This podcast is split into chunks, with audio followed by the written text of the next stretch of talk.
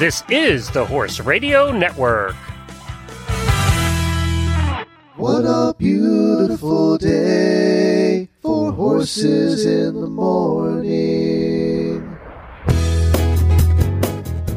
You are listening to the number one horse podcast in the world. Here's your entertaining look at the horse world and the people in it.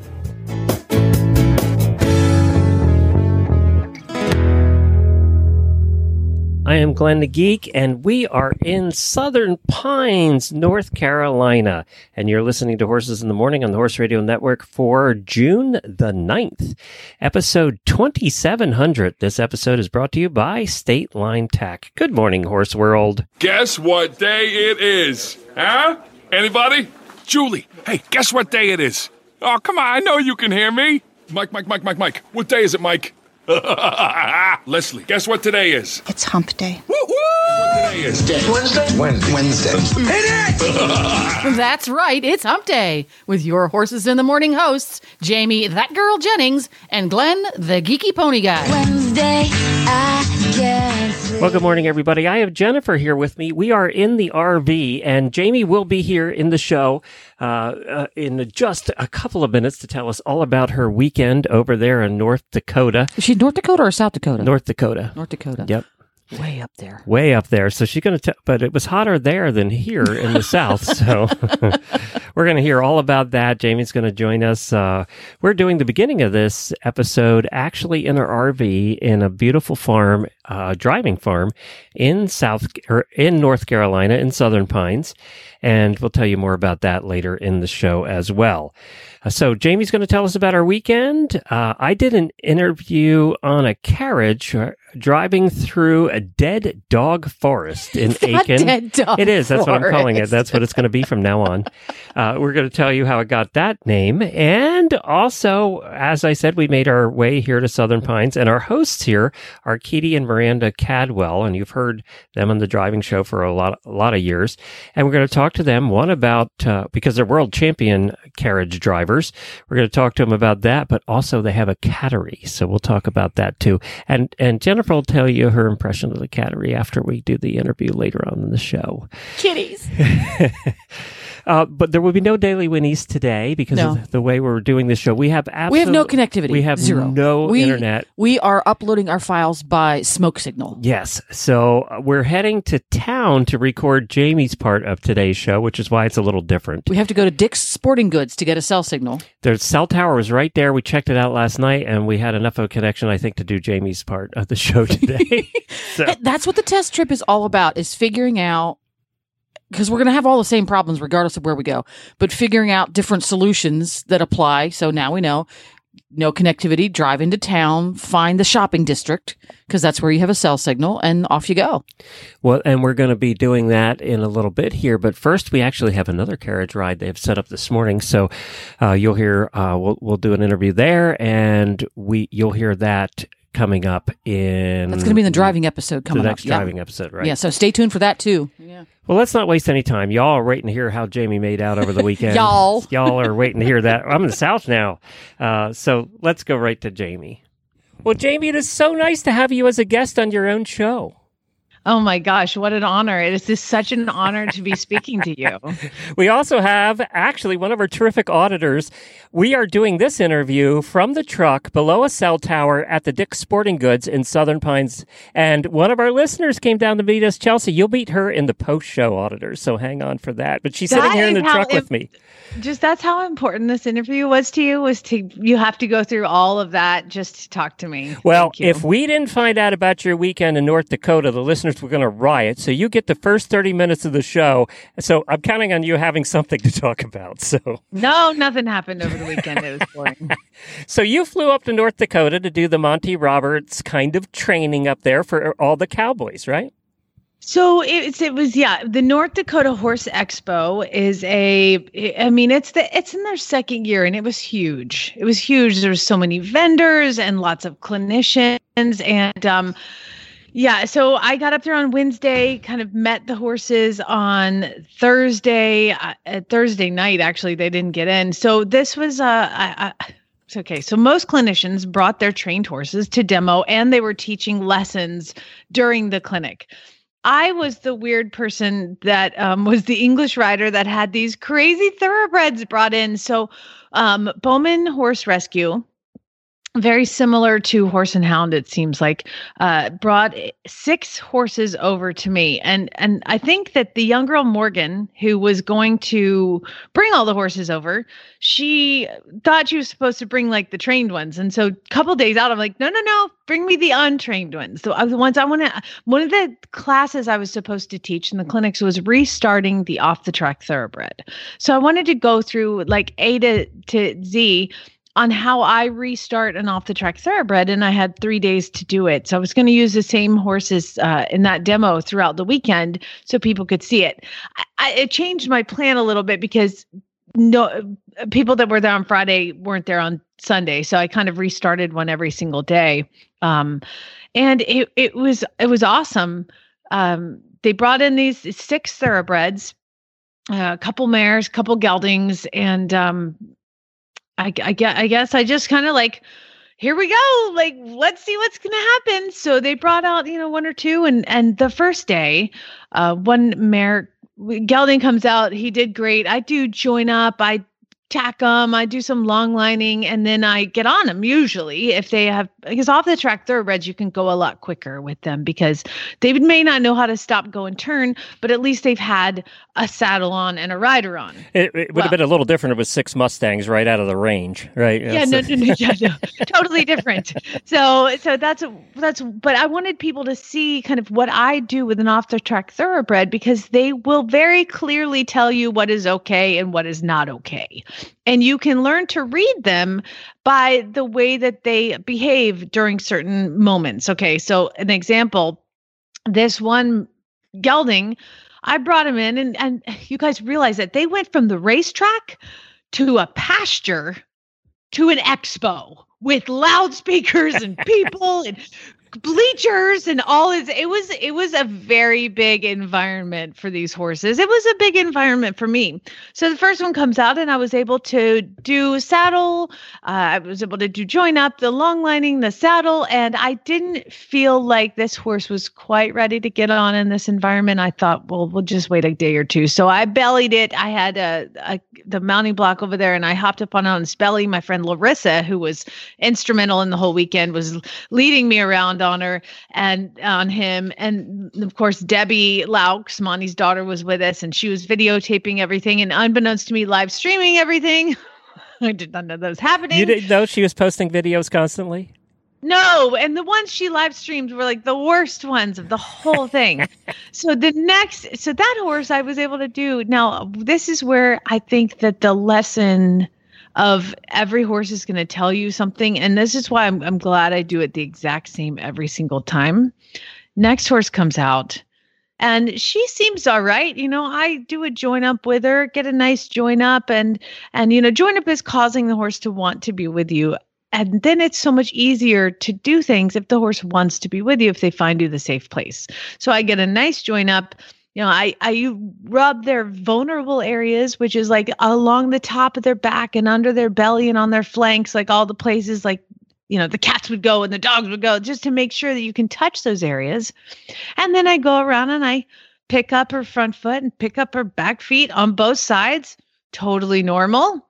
I go and i put the saddle on her, put the girth on her. And when I first saddle them up and girth them, I send them away just to make sure that they're, you know, it, it, some of these horses it had been quite a while. This mare was like 13 or 11 or something. I, she was older. And um, so that's fine. And uh, I go put the, everything is fine. Like nothing is wrong. And I go and I put the long line over the top and I hook it up. And then I put the long line on the other side. And then what happens is I send them away, stepping away from them um, out of the kick zone. And they are supposed to go forward. And then I've got long lines on them. You know, I'm driving, like line just driving a horse, but I'm on the ground. So Glenn, I step away and I send her forward. Holy mother of God. this mare, did you see this video? No, I didn't. Oh my God. I have never seen a horse more violently opposed to a line on its side. She kicked and kicked and kicked and kicked kicked the How line out far exactly were you away from her? I'm in the middle of the round pen.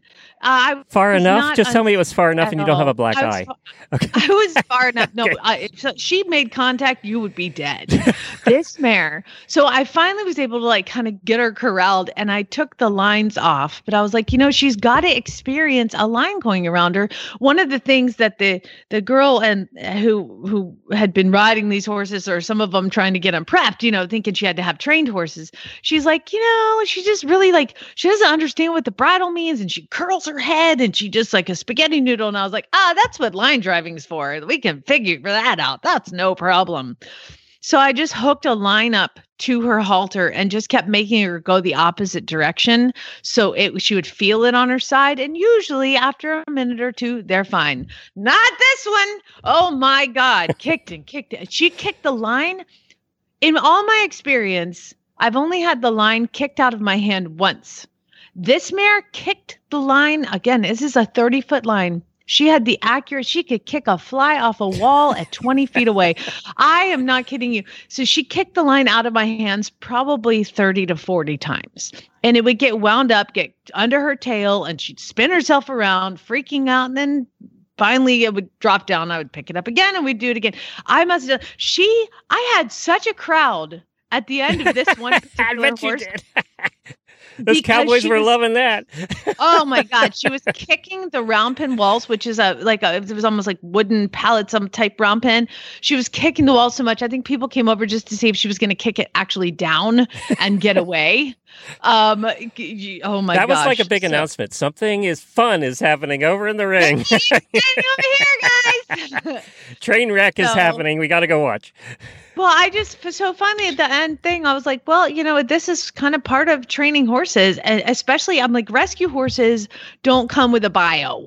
You know, there's no. It, it's you see a horse in a kill pen, you're like, I'm gonna buy that, or an auction horse, or a rescue horse. You know, they don't come with a bio. So if you do all these things in this way, they will very clearly communicate. Like this horse has had a leg tied up, or something really horrible has happened. And you know what? There's a huge scar on her left hind. Mm. So maybe something happened really bad. I mean, uh, obviously something did because I said, so I told everybody, I was like, I'll just work her at the end of the day every day and we'll do this exact same thing. And by Sunday, she's going to be just fine to line drive. And I'll tell you that. She was not fine to line drive by the end of the weekend. I mean, some psych, serious psychological damage happened to this poor mare. So she went back to the was rescue. she chestnut, by um, the way? no, she was a bay mare, okay. and oddly enough, the, the the funny story is, when I look, I looked at um, all of them up and to see how much they'd raced and everything, and I looked at this mare and I was like, sweet, sweet surprise. Born in Arizona, I know that mare. A neighbor of mine bred this mare Oh, in really? Arizona. Really? Yes. And so I was like, I messaged her. I was like, Stacy, this mare, this this foal of yours she, is- here at this rescue in this demo in Arizona and Oklahoma in North Dakota. I'm like, and she's living at a rescue. I uh, this is before I'd even worked her. I was like, if you are interested in finding out more or taking care of her, or just want to know, I'd love to ask questions. Crickets Mm. and I've seen her posting on Facebook through the weekend. So I was pretty bummed that nobody, she didn't respond. Maybe she didn't get the message. I or don't know, but she knew about the mayor and she didn't want to talk to you. she doesn't want no part of it. So, but that's the only real uh, unsuccessful story that we had. I I got to sit on four of the six. One ended up being a little foot sore, so we ended up just doing a little walking and long lining with him. I had an amazing listener who was there. Her name is Kendra. Oh, and yeah. she had a horse named Cash, Kendra Wyland, and she is awesome. She came out and she did a long lining demo and a jumping clinic. I had one, I did it, like I said, people could sign up for these clinics. So I had some people could do the join up clinic. And so then I would bring the horses out and, and demonstrate join up and let somebody else do it. And then I would do a long lining clinic. And again, the other five horses were very lovely. I mean, just all a, a couple four year olds that were so calm. And so I was able to use them in long lining. Kendra came out and did, I I got to ride her horse in this like kind of like before the Gladius show, I had to ride Cash out into the arena while they were introducing me, which uh, was exciting. I was going just fine until the little mini stallion wouldn't let Cash past. um, other th- they were like, and Jamie Jennings And Jamie And Jennings. can't come in because there's a mini stud cult uh, that is uh, attempting to kill Cash, and Cash thinks he's going to die, and is part of the Gladius show, and so it's like this like circus pony. Cash, that was scary, but I ended up doing that, and that was really fun. Um, How before you get to that, I, I have some other questions about the fair itself. But uh, before you get to that, so by the time you were at the end of the three days with the horses that were cooperative, um, were, first of all, did anybody sit in? Did you see any faces there that were watching that kind of came out all three times to see it? uh, yeah, Yeah. there were, there was probably a group of ten that weren't together, but that came to every one of my clinics. Because that's, you know, it's like Road to the Horse. That's where you really appreciate watching what happens over that period of time. And in such a short period of time, what you can accomplish. Yeah. Yeah. Yeah. Well, it, it, it's, it's it was really fun to see a lot of the same people, and so as I started going, you know what, um, you anybody want to come out here and long line this four year old baby racehorse? Anybody? And uh, the first day, I had probably uh, I had an adult come out and do it, and then a kid wanted to, and I was like, oh, what the heck? It was like a ten year old girl, so she came out and she did it, and then. You know our listener Chantel, who lives in North Yeah, Dakota. yeah. Kind of her fault that I that Yeah, I she was, her, this she was the reason you were there. her seven year old daughter long lined a four year old Wow. baby racehorse. So Did- I got to have. Did you have them sign out. liability releases? Oh, I'm not responsible for that. I'm okay. That's your job. She said she wouldn't have trusted anybody else with her child but me. I don't know why. I mean, I guess Lucas is still around, so she must have seen that, that success. But it was really fun. So one of the clinics I did was introduction to dressage and jumping, and Morgan, who was running the uh, Bowman horses, I said, "Do you want to know?" Shocker! Nobody in North Dakota signed up for an introduction to dressage and jumping clinic really? because it, it's a western. I am Everybody's shocked, western to be honest. I. I am so shocked. Stay seated because you don't have to get up. Yeah, it was so. I had Morgan come out, and the first day I had her ride this little spicy chestnut, and um, just started with. I, I was just teaching people how you can slowly introduce your horse to jumping, right? So just one pole, and the mare would go over the pole and would kind of zip away afterwards. And I said, We're just going to do this until she can walk over one pole because you can't jump a fence with a horse that won't walk calmly over one pole. So I just talked about the, the incremental aspect of just slowly but surely, one at a time. And then we went to walking over two poles, and then we went to walking over three poles, and we trotted the one, then trotted the two, trotted the three, and then I did a, like a half cross rail, and then a pole to a, a half cross rail, and then a full cross rail. You know, you get the idea. It's just everything is very incremental.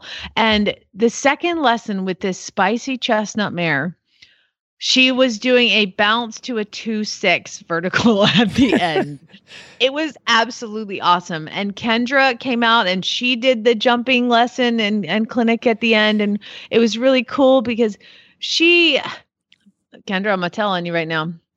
She said I, I came up to her after the lesson and she was talking to her mom and she was crying. And i'm like oh Uh-oh. crap what did i do? Jamie hurt the kid. I did. Well, Kendra, she's she's an adult, so I just said, "What is wrong?" And she said, "I just I haven't. I had a bad wreck last time I jumped, and I've been scared to do it ever since. and Ah. what you did just gave me confidence, and um, like I, it was so cool. Did you get so- any other compliments from the Cowboys? Did any of them talk to you after the sessions? Um, the other clinicians, uh, the lady named Elsaby was a clinician and she was delightful. I really liked her and John Hovde. They both were kind of North Dakota locals that train horses, and I really was impressed by them. Uh, what was not impressive Yeah. is should maybe we should talk in the post show. about Okay, yeah, this? maybe we should. If you're saying that, let's just wait for the post show with that. But Chel- Yeah. Chelsea will be joining us then. We could talk about that. Well, so I, I- just ew, go ahead. I have some other questions about the fair in general. So, was it well attended, the whole fair? Yeah, there was people everywhere every Yeah? day. Yeah, you know, and I, I it seemed like the at night it, there was a line around the building to waiting in line to get in for the Gladius show. Um, was that? Did you was a- watch it? Did you watch the Gladius show?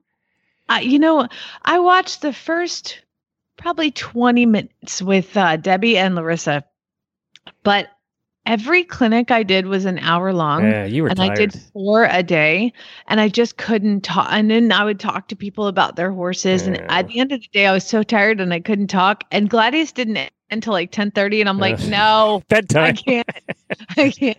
So I'm like, ladies, we'll watch the first twenty minutes, and then I'm gone. And Well, and, and, so, the other thing too is I was checking on your weather, and it looked to be seventy degrees and perfect every day. hmm Yeah. I, I I'm the queen of this never happens. Oklahoma living here, all I heard is this never happens. This never happens. It was hundred and seven the one day I checked. It was 107 degrees on Thursday, Friday. How were you not dying in that ring? Well, the uh, it, it- you could you would have had to cancel it, but oh my god, everything was air conditioned Really? indoors. in North Dakota? Yes, because apparently they have Chantel was telling me like it's like a Mediterranean climate at times. Like it can be super cold and then it gets super hot in July usually, but never happens like this in June. Oh, it never happens. Yeah, it was crazy hot. Like you. You would have died. They would have had to cancel it. You would have no way you would have been able to do that. One hundred and seven. No way. 107 with humidity. I With mean, it, it's- thoroughbreds. Uh, Yeah. Yeah. Yeah. well, it was funny. Like I was, I was the one in riding pants and tall boots, and with these crazy kite flying thoroughbreds, and everybody else was, you know, in their Wranglers with their Western spurs, clanking around with their cowboy hats on, and then and then there was me. There was, was there anything that surprised you about the affair? Hmm. Anything that surprised me? You know, honestly, I was surprised at how well attended it was, and how because I just thought it's. You thought you were going to have five people watching because, you know, who cares about the English I girl? Yeah. You know, the morning show, the morning I probably had 25 to 30 people, you know, and the join up ones were probably the the best attended. I would say that I did my worst ever join up with any horse ever in the record of history of the world was the worst join up, which was the spicy chestnut mare that they just, you know, I, I go from asking these horses to be on the racetrack, then to the pasture, and then to come out here, and it, it- attention was just really, really hard. Um, one of Debbie the, probably filmed that and posted it everywhere. So she did. she, she that's what she live streamed, and all these people on like the Monty Roberts page were like, "Who is that? She's awful. Like, don't- she's an idiot." so I was like, "You have to stop live stream. Stop it. Stop it." so it was it was entertaining. I feel like the ones that were live streamed were the worst, but I had some really really nice moments with some really nice horses. Um, so I was pretty happy with that. The the the crowning moment, and I guess probably when you ask what the most surprising thing is, Glenn, hmm I'm here to tell you, Okay. six thoroughbreds came to the the the expo. Five got adopted. Really? And wait, wait a minute. Hold. Stop. You took five home with you? no, but there's two of them I would have. oh my gosh, Uh, people! I remember I'm it's Sunday afternoon and I am putting a horse in a trailer, and this lady goes, "I, I, I don't, I didn't like plan to come." Home with a horse. I can't believe I'm coming home with a horse. What am I doing coming home with this horse? She's like, I'm like, you brought your trailer. Obviously, you were thinking about it. She's like, no, I camped in it all weekend. I, I did not intend to take a horse home. Oh, my. like, well, congratulations. There was a You are the of queen of getting horses adopted, girl. Oh my gosh, I was so happy. I was so thrilled. You know, I just Let me guess which one um, didn't get adopted. Yeah, Yeah. she wasn't quite ready for uh, for a home. She's, Um, she's they're her shipping her down to you for the next six years to get her going. You know, and that's that's the honest approach I had to take. Was you know, this mare needs at least three months of this. Now, apparently, Monty saw the video Oh, and watched no. the Oh, video no. and has some further suggestions. I bet he me. does. Monty always does. So, uh, but Did I he see any of the good videos? Did he see? Yes. Okay. apparently saw the video. You know, I Debbie called him on uh, Friday morning, and we were in the car, and she's like, uh, "Dad, I've got Jamie right here," and he's like, "Jamie, How's it going? I'm like, it's like 100 degrees in North Dakota. Everything's good. He goes, I hear you're going to be training thoroughbreds at an expo. I said, yes. And his words of wisdom for me were, hey, don't get hurt. So Uh, did uh, we're on a learning excursion here. Jennifer and I are learning how to do this, so we go out for five weeks. We don't screw up five weeks worth of shows. What uh, did you learn? Do, you know, did you take away? You don't have to tell us even what they are, but did you take away some things that doing your next expo you'll be better at it? Do you think? So I wouldn't have packed so many clothes because I wore the same damn thing every single day. And I have like, and then I had to take all the long lines and the saddle in my suitcase. So all the rest of my clothes I have to wash because they all smell like horse sweat and urine, you know, because the stupid lines got cut on the mare's tail. And she peed all over it. It was it's, it's bananas. But so I wouldn't have brought so much. But what did I learn? Um, I got really frustrated and and pretty down at one point pretty low at one point after watching uh, a clinician who had three students in their clinic proceed to tell them that you know if you're a horse and you're the dominant horse in the herd and there's a horse at the water trough and you want to get to that water trough Hmm, do you walk around that coming. horse Yeah. No, you don't walk around that horse. You walk through that horse. So when you're walking into your horses, they should get out of your way. So they have the big carrot, the big stick string thing, and you just walk where you want to walk. And I saw three people proceed to just hit their horse in the face with a stick to get them to. Uh, and so I, I, I'm like, I, I Did somebody muzzle you at that point? Were you? I just I can't like I don't understand why it's so important to chase the horse's hips away from you and have them turn and face you with their two eyeballs because then you can't approach them with the saddle. So why? So I I ended up asking this clinician later. I'm like, Can Oh I no, you didn't talk to the clinician, did you? I Oh talked to him. Oh no. I- Larissa was sitting with I me. didn't get a like, call for bail, so I guess it didn't go too fast. I finally just I I, I, I he said uh I said why why do you chase the horse's hips away from you? He goes it relaxes them. I said how how does that relax them? Chasing their hips away and having them stare at you. And and I said because like my experience horses that are trained like that I I can't walk up to them with a saddle because they turn their hips away and he goes, "Well, it's all about intention." I was like, my intention was to put the saddle on the horse. And he's like, well, obviously somebody didn't train it right. Oh. Well, you're the one that was Oh. doing the training. I was like, okay, because I've had one horse trained in the method that he trains in. Anyway, I I think my heart broke a little bit for hmm. some of the other horses to see uh that that that that's taught to just walk into your horse's face with a giant stick and if it doesn't get out of your way hit it. And i felt like i was watching these girls take out their their personal aggression and their own personal agenda to to these to these horses and and it really that one really hurt my heart I- a little I- bit um I have to tell you, I, there's a very, very, very famous clinician that I had a private conversation with once, and uh, I won't even say whether it was he or she uh, said that they do not watch any other sessions when they go to these things. Okay, that is uh, when you were saying what did I learn? That was my Mm. thing was I learned I can't watch. You know, I watched um John Hovda and Elsa B do a cult starting thing and it was it was fun. It was fun to watch them with this little uh unstarted cult and they were in there like leading it around and putting a rope. I just it was really that was fine. That was nice. But watching people hit horses in the face and being told you're the boss. You're in charge. You move that horse. You better to the horse get attacked than you get attacked. You show it who's like. I, I can't believe that that is still taught.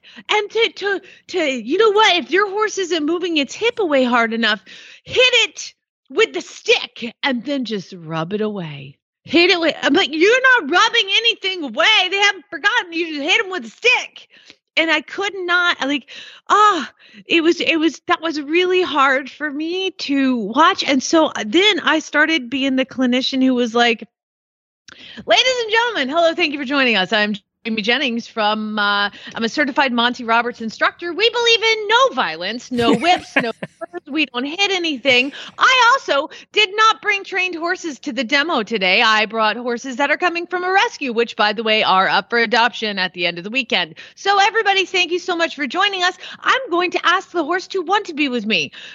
It's so much easier. I said, nobody has the right to say you must or I will hurt you. Let me repeat that for the people in the back. No one has the right to say you must or I will hurt you. Thank you very much. And I am not being passive aggressive at all right now. I mean, seriously. And so that clinician that I talked about talked a little bit, uh, uh said, because I would say I am not a professional clinician. I do not do expos. This is my first. I am a horse trainer. I do not demonstrate. And that particular clinician later on, I went in his, made sure to say, I am a professional clinician and I do expos all the time. I was like, okay. I love how you two had a pissing match. That's great. The whole time, like, oh God, just why are you hitting your horse in the face? All right, we're gonna we're gonna we're gonna end on a happy note, and the happy note is that you Five got adopted. Five got adopted and that you were there. You were there telling the other side of the story. And some of those people are going to walk away going, yes, I'd rather do that than hit my horse in the face. So uh, that's the happy note there. Uh, no, I said and this was like, good for you. This whole thing was good for you to do. Oh, I, I told Larissa, I was like, I'm not doing this again. This is sucks. I just, I don't, I oh, don't you're like doing this. it again. You're doing it again because you have to do it again. And see, that's what she said. She said, we're at the airport leaving. She goes, I'm going to tell you something you don't want to hear. I was like, cool. She's just like, you have to do this. Yeah. You have to help This is people. why you to trained. show that this is a thing that you don't have to be violent. And she, and she saw the guy tell everybody to hit everybody in the face too. And she's like, you have to do this. Is she goes, what if Monty had decided not to do it? And I said, well, Monty was made to do it by the Queen of England. So there. But you have a letter from the Queen. It's almost the same. Uh, and who do you think's going to take over training the Queen's horses when Monty's not here anymore? Lord, I bet Joanna in Wales, she'd be really good at that. Well, thank you for the story. How, uh, uh, we're going to have Jamie back actually on her own show in the post show, and we're going to have Auditor Chelsie join us a little bit later. But in the meantime, Jennifer and I are going to share with you a little about our misadventures. oh in, my uh, God, I can't wait to hear that. Well, of course, our show, as always, is brought to you by State Line Tack. If you go to State Line Tack right now, I managed to bring up that website with the very slow internet You, we you- have out here. you clicked on the link about 15 minutes ago, and there it is now. There. It Amazing. just came up. They're really highlighting their pest control products, and they have a bunch of them from fly sheets to repellent spray to masks and uh, boots and and Even also vaccines, even because, hello, vaccines. That's right. Flies, in, biting insects can carry diseases, so you need your vaccines. So I did notice that they they do have really good prices on their uh, fly sprays and things, and they have pages and pages. The selection is incredible. I just went into fly sprays, and it's loading, and there's like two or three pages of just different kinds of fly sprays. It is amazing the number of fly sprays are in the world. And it's funny how what a fly spray that works at your house might not work at your neighbor's house. Do you, You know? remember there was a fly spray that came out when we had our tack shop in the 1990s? It had just started. It was called Zonket. I remember Zonket because it smelled like baby powder. and we sold online Cases and cases of Zonket. because it's gone up in price a bit. By It was really cheap back then. It was then. really yeah. cheap back it was the. Bronco of its day. Yes, it Yeah. was, but not anymore. But Zonkit is still around. I can't believe Zonkit's still around. I didn't Cannot say it's that. going to work for you. And it and I did get some recently, and Oh, it you doesn't it doesn't smell like baby powder anymore. That- they changed the they formula. changed this. Yeah, that was probably toxic or something. But um, it's got a cute bottle and a lovely name. But Yeah. you know, It does. you can go to State Line Tack and and find what if your favorite fly spray is not in there. Um, you have a favorite fly spray that's not for horses or something because they have about a jillion. And fly sheets and things like that. We did see a heck of a lot of flies uh, when we went into the woods of South Carolina near Aiken. Lot of Black flies. flies everywhere. So flies. you can get your fly sheets and all that fly control stuff over at statelinetack.com. Head on over there and check it out today. I noticed they also had some Gatsby products at 20% off. You can uh, take a look at those as well. statelinetack.com. Well, now uh, we're going to talk a little bit about uh, our trip for the, mm, and I got a lot of good reaction from Monday's show that we did on the road. And so we were still in Aiken when we had a chance to head over to do an interview after after we recorded the show at Aiken Saddlery. We headed They kept over. us running. I think Yeah, they we, did. We spent the entire day interviewing people. it was d- crazy. We'll talk about some of our thoughts at the end of the show about uh, things we're learning along the way. but uh, the driving in, or we went after we did our morning show, and we went to outside of Aiken to a place where all the carriage drivers seem to hang out. Is it Hancock Woods, Hitchcock Woods? No, that's a different place. It's all a different place. This is Dead Dog Forest, is where we went. so um, we, we go out there, and our friend Mickey had set up a carriage ride with Nilda and Michael Burke. And we're going to just go right to the carriage ride now. And you guys are going to love hearing the pair of horses pulling the carriage because you can really hear it here. So, guys, where are we driving? We're actually driving right now. We're in the back of a carriage. And where are we? We're in the um, we're in the pine forest belonging to the Christensen family. Um, some local people from Aiken County, and they um, utilize this land for pine straw production. So periodically, all the trees get cut down and harvested for wood, but it takes about 25 years for that to happen. So they plant a whole new section and it grows for a period of time. Then they harvest the pine straw for a period of time, and then they cut it down and start over again. It's pretty. It's pretty cool. I was so worried. It it looked like when they cut down one large area about six years ago. It looked like uh, you know a bomb had been bombed or something. It was just horrible. But now it's It's beautiful now. again. The trees are up. You Maybe about even- 20 feet tall by right now. they Yeah. that's pretty amazing how fast they grow up. The owner told me uh, that it would take six years, and he was exactly right. And the cool part is that you have carriage paths all the way through here. Now we have to tell everybody what kind of carriage are we on and what are we being pulled by? Well, the carriage is a Voskamp Hall, a Polish carriage. Just a just a carriage. It's not a competition carriage. It's just a, for out riding. The horses. One is a Cheval Canadian, and one is uh, from Iowa. Mine's 57 from Iowa. Is there uh, Cheval Canadians? Are there a lot of those? Uh, we're under 2,500, I think. Right Wow. It's a national horse of Canada, but they are um, a rare breed. And are they used for driving mostly? They they came over with Louis the Fourteenth sent them over, I believe, and so they they've been in the Americas for a very long time. now. 16th century. But they um, they did everything. That was the beauty of them. They you could plow the field just like the Morgan horse. You could plow the field with them during the day and, and use them on your carriage.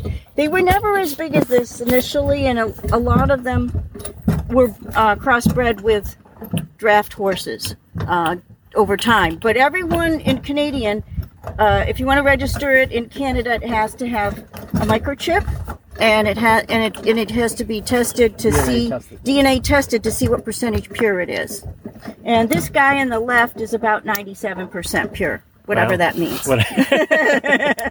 well, if you all hear noises in the background, that is because you hear the carriage and you hear the horses in front of us. And it's just starting to try and rain on us here in the forest, but it is forest. How big is it? There's nobody around. Well, this this side of the road is 400 and something, and the other side of the road is about the same. But he has a lot of area, so there's about 800 here, but he has several holdings around big acreage, well, you can drive for a while in this forest. oh, miles. And the roads are all made up for carriages. So many of the roads through the forests in Ocala are only horse. You could never take a carriage. Well, this is many thanks to Lisa Singer, who moved here probably about 12 or 13 years ago. And, And she, she's a famous carriage driver as She well. is. She's an international driver and trainer.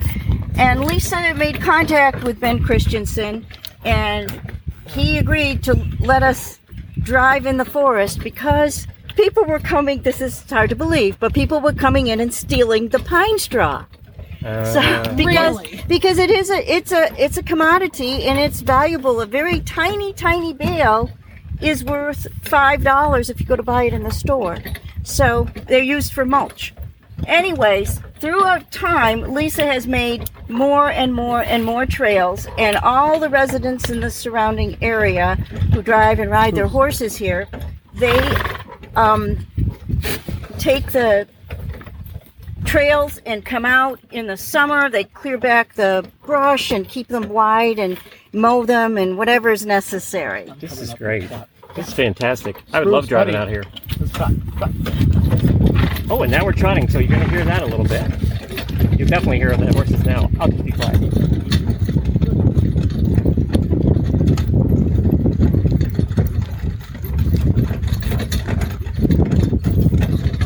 So tell us a little bit. We're in the town of Windsor, right? Yes. And this is outside of Aiken, about what 15 miles. Mm-hmm. And this has become kind of a little carriage community, hasn't it? It really is, and and again, I I chalk it up to the fact that Lisa located her farm here because, and there was such great driving. We looked when we decided to move to Aiken. We looked around at many different parts of the county, and in the end, we decided that because of these trails, that's this is where we want it to be. And it's been it's like living in paradise. It really is. We just absolutely love our neighbors.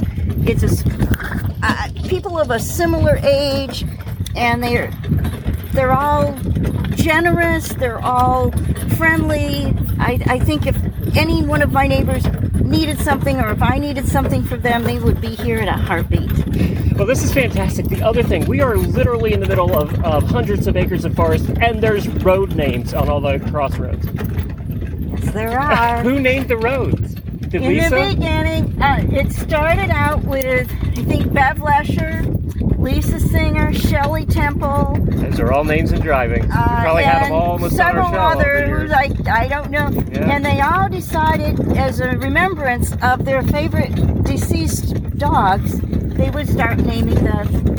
the So all these road names are after deceased dogs? Yes. So this is the Dead Dog Forest? this is a Look, I just named your forest. the Dead Dog Forest. oh God. Well, thank you guys for taking us out today. We really appreciate it. This is fun. So it's not really called Dead Dog uh, Forest, but uh, so you, there you heard what it was called, and it's not really called that, but I'm going to call it that forever. For now and forever. Yeah. So it was a lovely ride, and after the carriage ride, we headed back into town, and we had a lovely dinner party at Chris's, and it, uh, where we were staying. Oh, we had the- barbecue. yes. Yes, that was we- lots of fun. yeah. We got to meet all of our pickleball friends. Yes, so it was it was absolutely beautiful. We've had the most beautiful camping spots anybody ever ever had. This beats any campground in the world. We're staying at these farms with beautiful view- views and scenery, and everyone's been a little different. So the first farm in Georgia where we stayed was was a you know it, it was a horse farm, but it had a different feel. Well, it was a brand new horse farm because Alex and her husband haven't been there very long, so they haven't had a chance to develop the horse aspect of it. It's beautiful. I love the house. It was Yeah. a mid-century modern house that she they had there. So they put up the fencing and a run-in for the horses so they could live there in the backyard. But they hadn't put the barn up yet, and I was kind of bummed that we didn't get to geek out on barn design because we running out of time. So it had a, it had that fresh new it, it's a, you're right. It's a different vibe because it didn't have all of the established things there yet. It just had happy horses eating grass. And we were out in a field overlooking the beautiful pond and the birds. Yeah, and it was it was kind of nice. was- Yeah. it was beautiful. Then the second stop we made was in Aiken, and we were set up at this beautiful, gorgeous dressage yeah. farm, and we were in front of the rose bushes, in front of the gorgeous barn with the nice stalls and the whole thing. And then uh, we were overlooking the dressage field there. Now, uh, and then today we are sitting up on top of a hill uh, because Southern Pines is hilly, and overlooking all the pastures with the thousand ponies. I mean, it is Ponies really everywhere cool. you look, Everywhere. and it's really hot in the summertime. So everywhere you look, you have to look under the trees around the edges of the fields, and you go, you look and you go, oh, there's. 16 ponies standing down there under the trees. And then you look at the next field. Oh, there's all the ponies hiding under the trees. And when we came in last night, we saw a great big herd of white-tailed deer. So that was kind of fun. And there are doggies everywhere. Doggies, a lot of doggies at this stop, and a lot of kitties, which we'll talk about. And doggies of every size, shape, color, variety. smell. They're all here. So let's hear from our hosts here. Uh, this is Keady and Randy Cadwell, as I said, world champion drivers. And also, you're going to hear what else they have here in just a second. So I am standing here with Keady Cadwell, and all of you know her because she's been coming on with Dr. Wendy and I on the driving radio show for 10 years doing driving training tips. And I am standing on your deck, and let's describe the scene. We are overlooking your dressage ring, your barns, and your 4,000 horses. Hi, Keady. Hi, it's not 4,000 horses. I can't tell you exactly how many, but it's not 4,000. I asked 4,000. Keady earlier, how many horses do you have? And she gave me the Mary Kitzmiller answer, which was, eh, I don't know. Our father would ask us, and we would always answer him, Yes, I don't know. I don't know. I have horses. It's okay. So, Keady, let, let me ask you something. You've been to nine world championships in driving, you and your sister, Yes. between you. Yes. And we're going to talk to your sister, but we're going to talk to her in a bit, uh, not about driving, because Yeah. there's something else we're going to talk to her about. But of all those nine trips, mostly to Europe, right? Yes. Yeah, all of Europe. No, my very first world championships was at Gladstone in 1993. In, in New Jersey? Yes. Oh, my God. I, I, did, I didn't know they had them here then. Yes. So, out of all of those, which was your most memorable? Oh, I think they all have their own memories, but um well, of course, if you're counting both of us, the most memorable was the one that Randy won her world championships at. And was she driving a single or pair? She was driving a pair of ponies and it was in Denmark. And it was a great world championships and everything this was just a CDE. This was uh, this is dressage, and then cross country, or you know, marathon, and then cones. Exactly right. Exactly right. And then I think of all the ones that I've driven, actually, it's probably not a world championships, but I loved showing in Windsor. Oh well, pfft. And- Queen was watching. yes, of course. and Prince Philip, he used to ride his little motor scooter around and follow us and talk to us while we were out walking hazards. It was fantastic. Oh, that's great. And then I really loved um in Germany, uh Riesenbeck. Oh, I hear a lot about Riesenbeck. Why? Why do you like it? Uh, they have jumpers and dressage, and there's always a lot going on, so it's a really fun show. Yeah, but Windsor must have been special. Windsor was very special. Both of us have shown at Windsor, and it, it is an amazing facility right below the castle. And again, it has a lot of other things going on, so there's always something to do. Do you ever meet the Queen? I did not because I did not win, and only the winner does.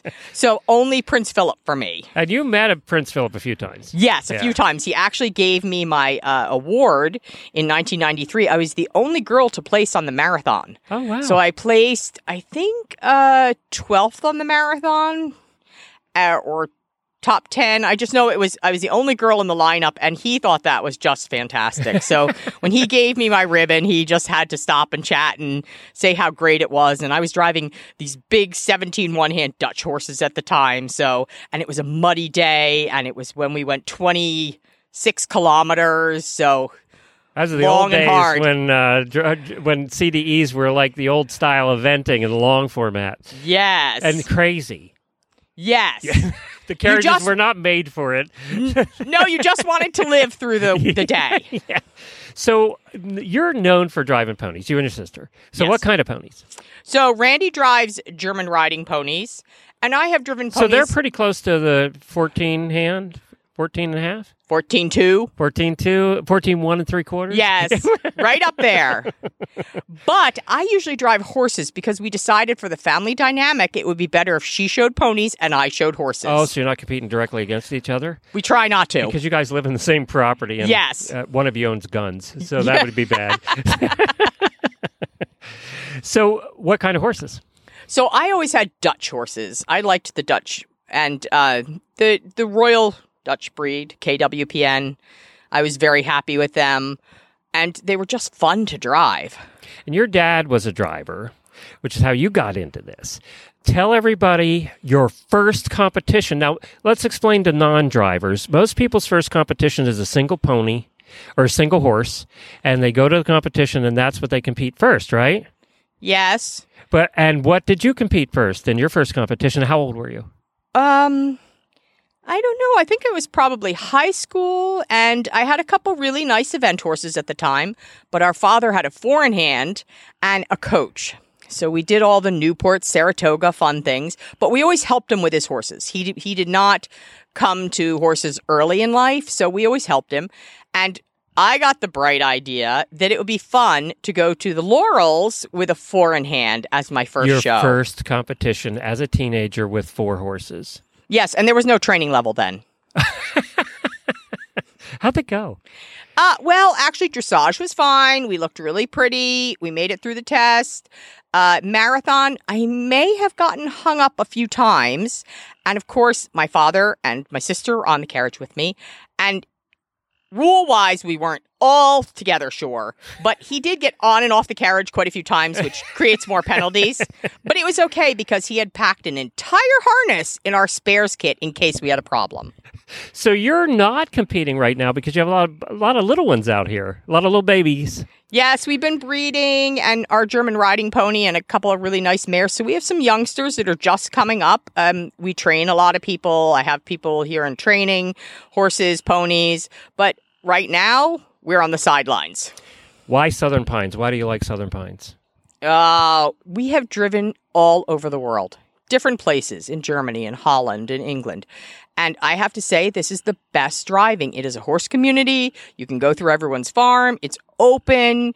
It's beautiful. And we have our whole 15,000 acre foundation if we want to drive in it that is Which is strictly right for almost horse. us, right? Yes, Yeah. strictly for horse sports. And you have this weird little community of farms back this dirt road that almost killed our camper. Uh, but it is, it, it- you're all drivers back here? No, we have eventers and um, there are quite a few drivers, but really, honestly, we're only four miles from town. I You know, but it came in the back seems like way. it seems like you're just out in the middle of nowhere, and you're only four miles from town. I know we love it. It's like we're hidden away and we're out in the middle of our own fields and green pastures, and but we can get to town in a few minutes. What makes this different than Ocala and even Aiken is you do have hills here, which is kind of nice. Yes, Yeah. we do. And and uh, you know, as you would guess, a lot of pine trees. Yes, Yes. a lot of pine trees. It is southern pines. Yeah. Uh, As we were coming up, the trees changed from like oaks and things, and then we started seeing just nothing but pines. It was like, okay, we're getting close. We should be there soon. Well, thank you for joining me today, and thank you for joining us every month for the last 10 years. Yay! Appreciate it. Now, it's been fun. Let's get your sister Randy up here because there's something we have to talk to her about because she has a new hobby. Come we're gonna here, talk Randy. about. And apparently, it's one that you, you wish you'd found a long time ago, and you wouldn't even have gotten into horses. Bye, everyone. Randy Hello. Cadwell. So we show up here, and you have a cattery here. Yes, I do. Is that an official word? yes, it is. It is. So what It's does cattery. cattery mean? It- a woman with a ton of cats? Yes, yes, it does. It means you are a crazy cat A lady. lady. Okay. One hundred percent. Uh, Now you're a smart crazy cat lady because you actually sell your cats for lots of money. Yes, So tell everybody what kind of cats you have. I have um European Maine Coon cats. They call them Euros because they are completely different than American Maine Coon cats. They're much bigger. They have bigger heads. They have very square noses. They have giant ear tufts. And a lot of them are from Russia, right? Russia I happen to yes, there are a very there are a lot of very well bred Maine Coon cats in Russia. So I've imported um five Maine Coon cats from Russia. Oh wow, that's cool. So the one you had me hold, Daddy, Rufus. yeah, weighs at least thirty pounds.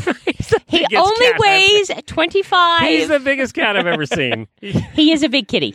oh my god! And these these are different because of their faces. Yes, they have very, very expressive faces and very. People always think they look grumpy Hmm. because they have eyebrows and they have noses that stick out and they just sort of look grumpy all the Yeah, time. Yeah, they kind of do. Yeah. Grumpy cat could have been a Maine Coon, Yeah. right? Yeah. So so why did you decide on Maine Coons from Europe? Why that? That's Well, I've of a- always- a, specific thing. It is. It is. I've always loved Maine Coon cats. And when I was doing research on them, I found cats that I thought, wow, this is a very different looking Maine Coon cat. And then I learned that they called them Euro Maine Coon cats. And then I found out where to find them. So I went and hunted them down and got myself some Euro Maine Coon cats. Now, for you, it's a business, though.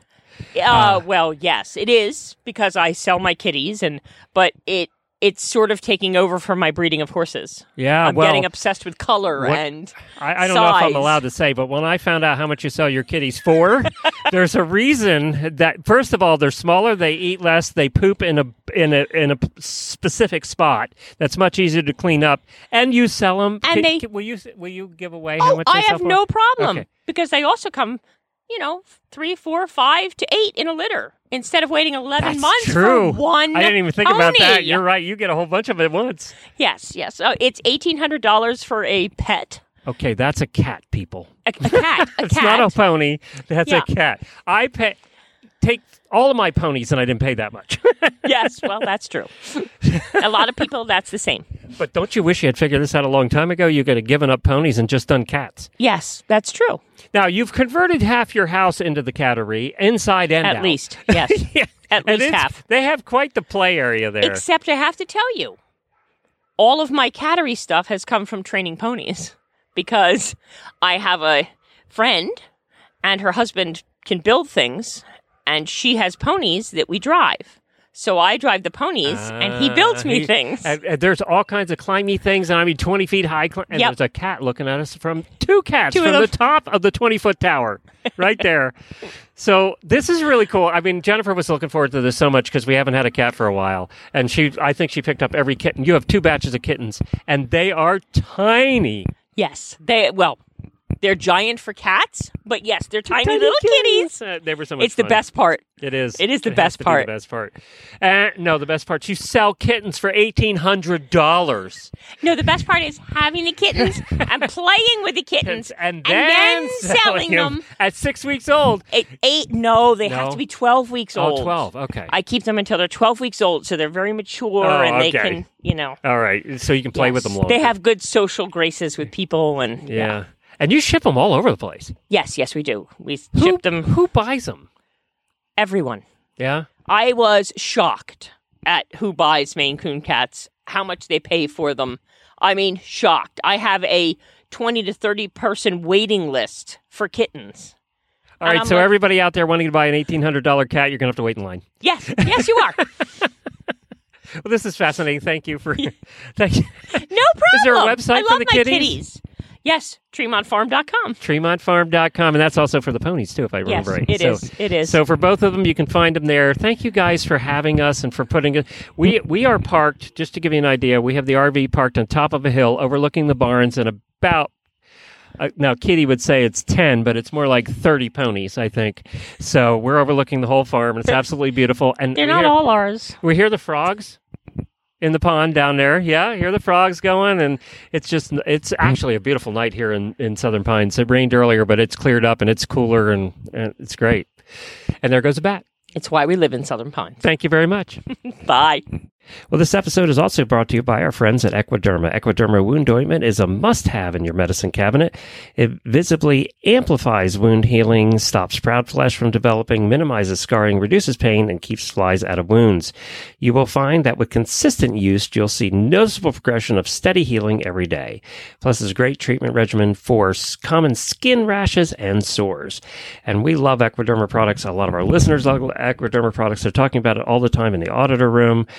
You definitely need to give them a try. Go to equiderma.com. That's equiderma.com. So let's talk as we wrap up the show here today, and we will have a post show with Jamie after, so hang around, auditors. But let's talk a little bit about our travels and what it's been like and what we've learned so far in this test trip for the big one coming up. What we've learned is um, code for what went wrong.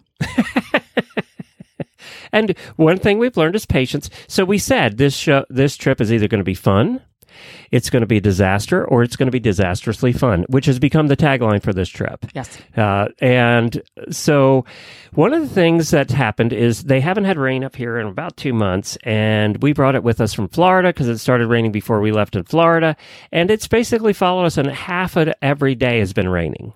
Approximately 50% of the time it's raining, yes. Yeah, and hot. It's And been hot. hot. and rainy, and the the camper has been doing very well. Except the first couple places we were hooked up, we were on one ten lines, and you can't. The one thing you can't run in the camper, you can run your fridge and all that stuff. We were plugged into their houses, but you can't run the air conditioner. So it's been a little warm and muggy in the and camper. we're we're we're used to air conditioning. We live in Central Florida, where pretty much everybody has it, but we're used to living in air conditioning. So we had fans going in in here and stuff. It, And it was survivable, but it's harder to sleep if you're used to air conditioning and then you try to sleep without it. it your body's going no. Plus, these windows they open a little bit, and they're great when it's raining. You can leave them open, but they also don't get a ton of airflow. So And if it's pouring rain, you at least we could open them. Yeah, we could open them because but- you're a fan of the sliding window, and I'm a fan of the opening window, and I'm glad we had the opening window. yeah, but the airflow wasn't great, so it was a little warmer in here, probably about five ten degrees warmer than outside. So thank God for Jennifer's battery operated fans. We were able to use those. Everybody should have one of those in their emergency kit.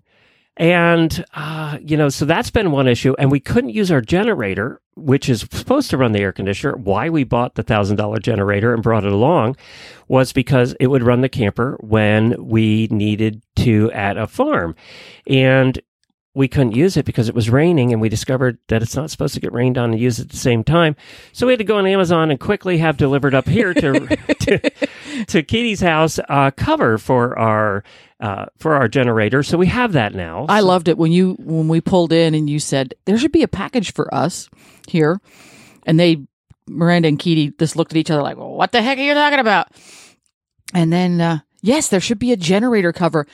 And I don't remember if it was Miranda or Keady that did it. Literally squealed and jumped up in the air, and they said, "Oh, we're not going crazy. Somebody UPS delivered a, a generator cover us to us the other day, and we were trying to figure out why we ordered that because you put their name on Yes, it." Yes, I did. So we have it now, anyway. So we It'll have stop that for raining, the you know future, and and It's then we were raining. able to hook up today. We didn't even need it. We were able to hook up to their 30 amp service. So we're learning little things. We're also learning that our laptops were not set up with the proper sound editing programs, so we had to figure that out. And it's I just- love new programs. It's just been not. It's been it's been interesting. Uh, working on the road, we've worked on the road before, but we have pretty much all new systems. We have all new recording equipment, which is working out great. and yeah, It's much smaller. It's much smaller, but it is a steep learning curve because all of this stuff is just. It doesn't come with instructions. It's Well, figured out as you go. It's yeah. kind of not designed for the way we're using it. So we're we're adapting. Why is that, Glenn? Yeah, because we Why is it that everything you different. do, the equipment you're using, isn't designed for what you're doing with it? Because we do things that are a little different than normal podcasters. Yeah. But it, it and then you know one of the things I've been happy with is the when we this is the longest we've taken the RV the camper. It's about twenty two and 23 feet long.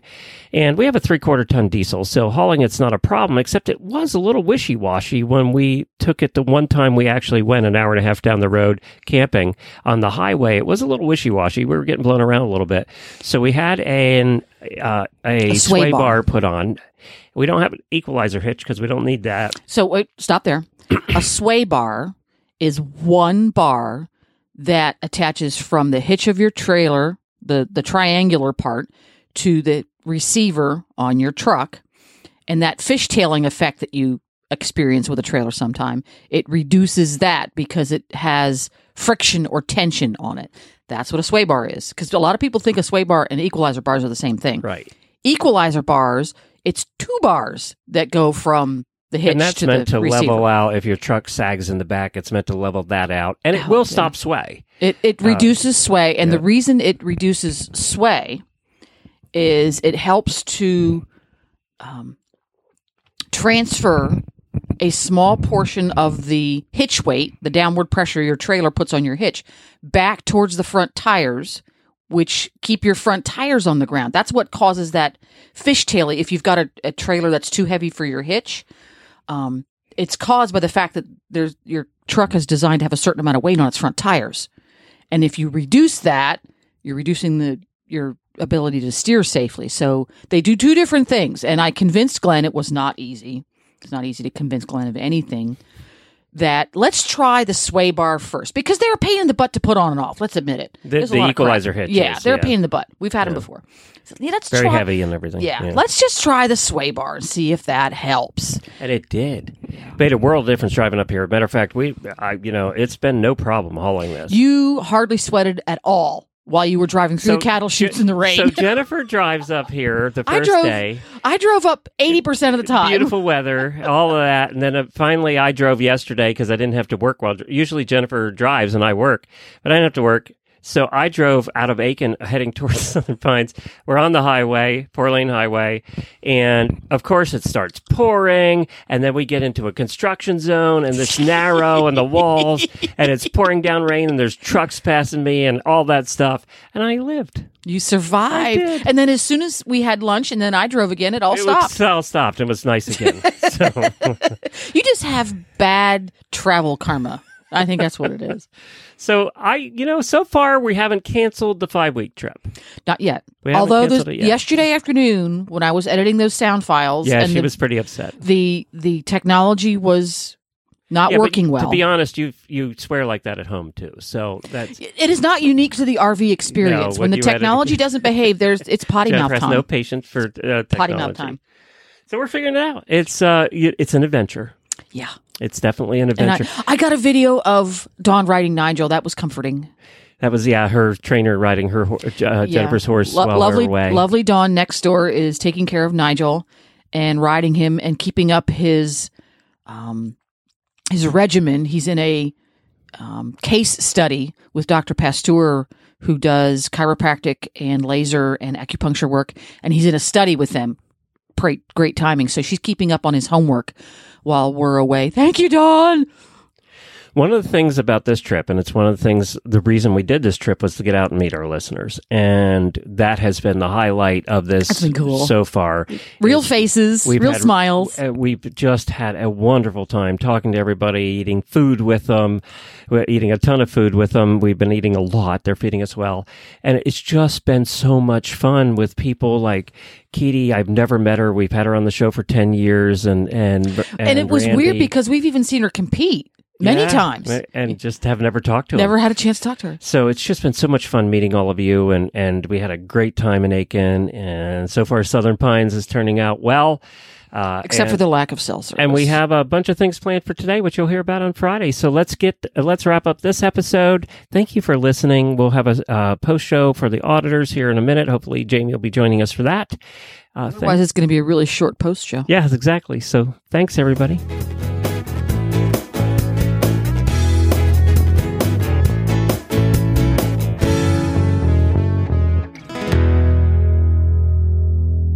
Okay, auditors, you made it to the post show. Remember, this can get a little, well, shitty. So it's not safe for work or the kiddos. Y'all have fun now. We're now in the post show, and as I said, auditors, we are here with Auditor Chelsie Tipton. How are you, Chelsie? I'm good. She's sitting in the car here with me in the pickup truck. The engine's running, the Oh, diesel's going. This is so creepy, by the way. Yeah, Chelsie. You're yeah, and like- Jennifer left to go shopping at Dick's Sporting Goods. So there. Um, but uh, Chelsie, welcome to the welcome to the car. Yeah, for sure. I was sort of inside the actor's car. Wait, So where are you from? Um, well, I live in Raleigh. Um, not really from anywhere, so I grew up a military family, so all over the place. But um, yeah, I live in Raleigh. I drove down. You know, any excuse to take a day off. It's a good excuse, I think. well, and you, you said you were going to come down. That's when we thought we were going to be doing this in an actual house. you know? yes, I was. I was super excited to go see Keady's farm and everything, but that's You can all right. follow us back if you want. okay. well, I'm coming back for the um Cones of Palooza. They're I think they're hosting it. Yeah, I so, think so. in a couple Yeah. of weeks. So, but yeah, I'll come back. yeah. Well, good. Yeah, it's uh, the Southern Pines is beautiful, Super beautiful. Yeah. and it's all pines, Jamie. It's just like it sounds. We're kind of in I the used hills. to live in Southern Pines. No, you so, didn't. I'm- I did. I didn't know that. I did. Yeah. So though Southern Pines is where Denny Emerson was from. So I, got a job. I got hired to go up there, and then um, I got me too'd by Denny Emerson, and then I worked for the O'Briens for a little while, uh, D- Lauren and David O'Brien, and then left Southern Pines. You know, each I was I said in one of my posts the other day that you know we've been to so many horsey towns. We've been to Norco and we lived in Lexington, and you know and you've been to all these places too, and Southern Pines and Aiken and Ocala, and they all are completely different horsey towns. They really are Mhm. different, you know. Aiken had its own charm. It was very charming because it's an old, er, like early 1900s kind of town, and this is completely different. You know, it's like you're in the mountains almost here. Uh, Mhm. Are we in the mountains? No, we're not even close. It seems like the mountains, though, doesn't it? It You're in the golf course world, Right, Yeah. Golf, golf course. courses all over. Well, there's hills. I'm not used to that. I'm from Ocala. So- There's not even that many hills, Glenn. yeah, well, there's one hill. That's better. That's more than Ocala. Uh, but it, it is all different. It's just different. Yeah. You know, every town is different. Uh, so, Chelsie, what kind of riding do you do? Uh, well, currently I just have one, and he's a mini, and uh, he drives. Oh, you drive? Yeah. Yes. So, um, I broke him to drive myself. Not smart, but he was a good sport, and so, um, but recently, this past year, I decided to send him to um, a lady that does minis. So she's been keeping him in shape while I worked and all that, and so we're starting the Damn um, jobs. I know it's Yeah. the worst, but um, we're starting to do the CTs and stuff here in Southern Pines. So we went to one in March, and it was so fun, and he was like the best mini you could ask for. So, and we scored really well. It was exciting. Wow, Yay. so that's what I'm doing this year. But I'm excited. You're one of our mini people. Yes, one of the mini people. but I also ride hunters. Uh, I used to have a thoroughbred, um, but last year we put him down. He was an old man. It was very sad. But um, I do have a friend, and she very graciously lends me her. Uh, he's an off the track thoroughbred, and he's a very special character, but I love him to pieces. So I ride still, which is good. Jamie, this has been the best part of our trip is meeting the listeners. You know, it's just ha- Oh, we've been having so much fun. They've been feeding us. I mean, I think I gained ten pounds the last four days because everybody Really? feed- oh, they've all been feeding us and taking us out, and we haven't had ten minutes to do anything. You Oh, know, to relax because everybody's been keeping us so busy. Well, I was gonna offer to take you guys to lunch after if you wanted. So Well, we do have to eat. So. I will contribute. Yeah, it's not like you're never gonna eat again. you're gonna get hungry again. it's been incredible. I mean, it's just been incredible. Alex uh, hosted us down there in Georgia, and her get this, Jamie, her husband, and they're probably I don't know, I don't want to insult her, late twenties, early thirties, um, and he farms. They own and farm sixty five hundred acres. They- Wow. I, I, pretty much we drove for 20 minutes. It was his property, you know? um, and it's just, you know, we've met the most interesting, unique people on this trip that all have different jobs. And, you know, it's what we wanted to accomplish by doing the listener tour. You know, it, it's That's what, fantastic. yeah, it's really what we wanted to accomplish. And, and Keady and Randy have been coming to our, you know, been on our show, the driving show for 10 years every month doing training tips and stuff. So, uh, do you know the name Bill Long, Jesse? Uh, I- it sounds familiar. He's one of the legends in carriage driving from 30, 40 years ago. He he went over and drove with Prince Philip, and you know he's just the guy that kind of helped get it started here. And he just took us on a drive Nice. uh, with two of his uh, cross horses, which you'll see pictures of. I'm not going to give it away, um, but uh, we just had the most pleasant drive through the properties up there. It was cool. It was really cool. So that was my second carriage drive. Yay! And I haven't had to ride one horse yet. That's the next Put trip. him on a horse, somebody. So, was there anything you other than this uh, this guy beating horses? Uh, was there anything else you couldn't talk about in the real show? God, that guy was that guy was it was amazing. But so the mare that was kicking, kick, kick, kick, kick, kick, kick, kick. Okay, so I, I and I'm in there, and I I took her out on Sunday on my last my last demo, and I was like, I just want to show you guys this. If you didn't see her on Friday, show you guys this horse and and see if there's any improvement. Which there was maybe a tiny bit, but like not much improvement at all. So she still kicked and bucked and all this. And the the next clinician was lined up, and this was a different guy. This guy's like a I think he's a uh, reiner. reiner, yeah. And so he's coming to get the microphone from me afterwards, and I've got some people that have come up to talk to me about the horse and their horses and all this. And so this guy's like getting the mic, and he's he's a big cowboy, tall Wranglers, you know, the the button down pearl button shirt, you know, and the but he's really clean, you know, like clean shaven, really like pristine looking. And I I I said to him, I go as I'm giving it to him, I go, hey, I said I saw him watching. I said, hey, what would you do with that mare? What would you do? And he's like, tell you what I'd do. Uh oh. Uh oh. Hold on. What is his name? Oh gosh. I got to think of this horse. tr- Uh, who's who's? Oh, I got it. He goes, tell you what I'd do. That horse. I'd send it to Warwick Schiller. I was like, what? He's yeah. I'd say- I'd send that horse to Warwick Schiller. And I was like, but, but you're a clinician here at this horse expo, and you're telling me to send it to somebody else. What? I thought that was the weirdest answer for a trainer to tell me. Well, they know the their limitations. well, th- you also got to remember clinicians don't uh, like to ever look bad. no. Yeah, no. Yeah. No. That's true, and and I I definitely did not have a problem looking bad. I just got every time I looked bad, I was like, well, there you go. That's horse training. And the red horse that did, I uh, couldn't, I wouldn't join up for me for nothing. Still, like when I make the turns, I try to turn her in the round pen, she just come right for me and like try to run me over. The, it, it was such a failure, such a failure. And I'm I'm talking, I'm like, well, guys, this is the way that it is sometimes. Sometimes it just doesn't work because of the environment. You know, when Monty does a join up, it's quiet. He has it very quiet and he doesn't like a lot of noise. If you're at his barn and you're talking, he'll who's whoever's not talking, stop talking. And I mean, I've got a farrier is doing a demo right outside of the round pen. Bing, bing, bing, bing. I've got the next clinician over with his microphone. I'm usually out of breath going, and here I can't get it joined up. And, and so I, I said, you know, like this is a lot for this horse, and she's just not ready. Like they come off of a track and then go to a rescue and then come here. It's just too much. And this lady came up to me afterwards and she was like, I just want to thank you so much because everybody makes everything look perfect. And you Mm. showed us what it looks to not be perfect and to to to, to have a moment. Chelsie, isn't that why our show's relatable? For sure, for sure. Yeah. I definitely have plenty of that girl moments, so it's nice to hear that other people do too. And by the way, that's the, that's what I've heard this whole trip is people listen because we're like them. You know, Yeah. uh, we're not we're not Warwick Schiller. We're not you know we're not uh, Clinton Anderson. You know, we're we're not that. We're just like Oh, them. God, I swear to God.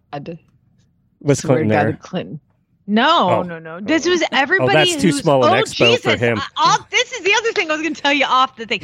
So there was a woman named Shyla Smock who is a Clinton Anderson instructor. Okay, so the other guy I think was Parelli, Hmm. and this this guy. Oh, we need to talk about that in the post show. Go ahead.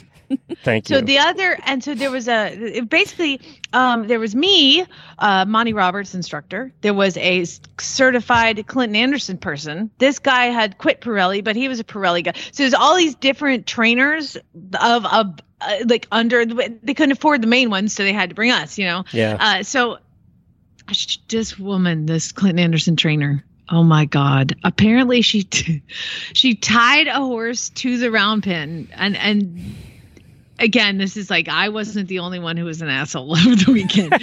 she tied a horse to the round pen and started showing everybody. And I didn't see this, but my friend Larissa did. And she would go up to the horse and be like, "Wah!" and try to scare it, That's like what they arms out, like "Wah!" Do they do that? yeah, they do that. Yep. And or you know, yes. Are Yeah. you serious? This is Uh, a thing? yeah, I- it's a thing. This is a so she did it, and like number four, she's like, "Look at what I can do, you guys!" Ah! And she goes up the other side, Ah! and she goes up the other side. Watch this, and the horse fucking lost it. Pulls back, and she's got it chained to the round pen. Tear the, the round pen horse down. pulls the round pen like it was a circle, and then it was like Uh. a Pac-Man before she finally got him stopped. Why? Why do they do that? what Oh, is that? just a again, it's all show. It's just a show. It's oh. that's, well, it did not work. it did, didn't this show well. lost his Hey, shit, man. Can we talk about Pat and Linda Parelli for a minute? Did you see that news over the weekend, Jamie? that they got divorced. It's well, like they final. were. I knew they were getting divorced, but I didn't realize until we saw all the articles come out about how nasty it was. Apparently, Oh. it got really nasty, and I also didn't. There's a Friends of Pat of Linda Parelli Facebook page. So if you want to read what her side of it is, go watch, go look at the Friends of Linda Parelli Facebook page. You know, all about him cheating and all of this stuff, and that's why it happened. And, and, uh, uh, what I was shocked at is how many of the ex Parelli instructors were on that page saying they quit because of the way he was, the way he treated people. Um, and I'm not telling anything that you can't go look up yourself. You know, I don't know if it's true. Who knows, right? It's all, it's Facebook.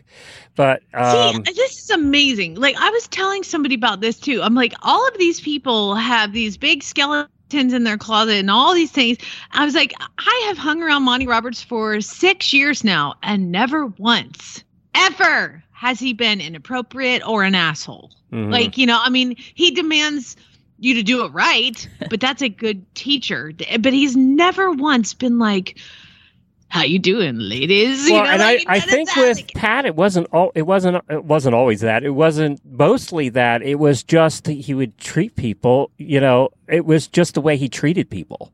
He was Uh, you know, and uh, you know, I met him once at World Equestrian Games in 2010, and he had his entourage with him. He never went anywhere without like six people surrounding him, and he just came across as arrogant. And I know there's Parelli people out there, and I apologize, um, but you send your hate mail, Jennifer at.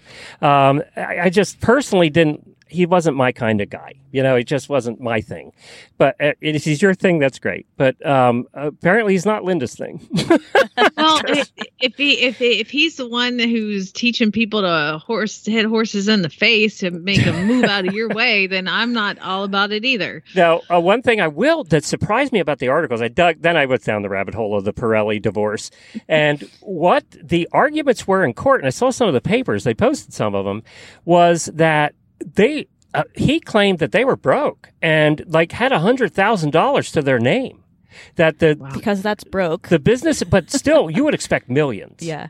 at that rate. Because some of these guys are 1000000s but it was it was they were broke and that's why she wasn't getting any money and that's what went into court and it was just something else. It was a rabbit hole that was very interesting. Uh, but yeah anyway. We're still sitting with my truck running here at and jennifer hasn't come back. Have you noticed that I know. Dick's Sporting Goods is a big store. It's a big store. Jamie, it was fa- it was so much fun to hear your report from the weekend. I didn't get to follow it all because we were f- driving in bad cell places and bad internet places. And uh, one thing we're learning about this trip coming up is, God, you guys have long, bumpy lanes and also have crappy internet at, their, at your farms. So that's one thing we learned. Uh, I could never live at these farms with crappy internet. I couldn't do it. Well, well, I'm I'm so I, you know, I think my favorite thing is people that have a vision and work hard to make it happen and that's what you've done it's awesome i, I you know i want to talk friday a little bit about some of the i found some products that i really like and a family that makes this one oh, particular Oh, cool. product Yeah, that I that'd be great. everybody to We'll have a regular show on Friday. It's going to be more normal on Friday. So uh, we'll, do where are you coming from on friday We'll st- we'll be at a campground in South Carolina. Uh, we need a sewer hookup really bad at this point. so, so we'll be coming to the other from a campground in South Carolina or a parking lot of the store there. I'm not sure which. I told you not to poop in the trailer. no pooping in the trailer. And on that note, bye everybody. Congratulations! You made it through another post show. Thank you for all your support. Now, go ride your horse.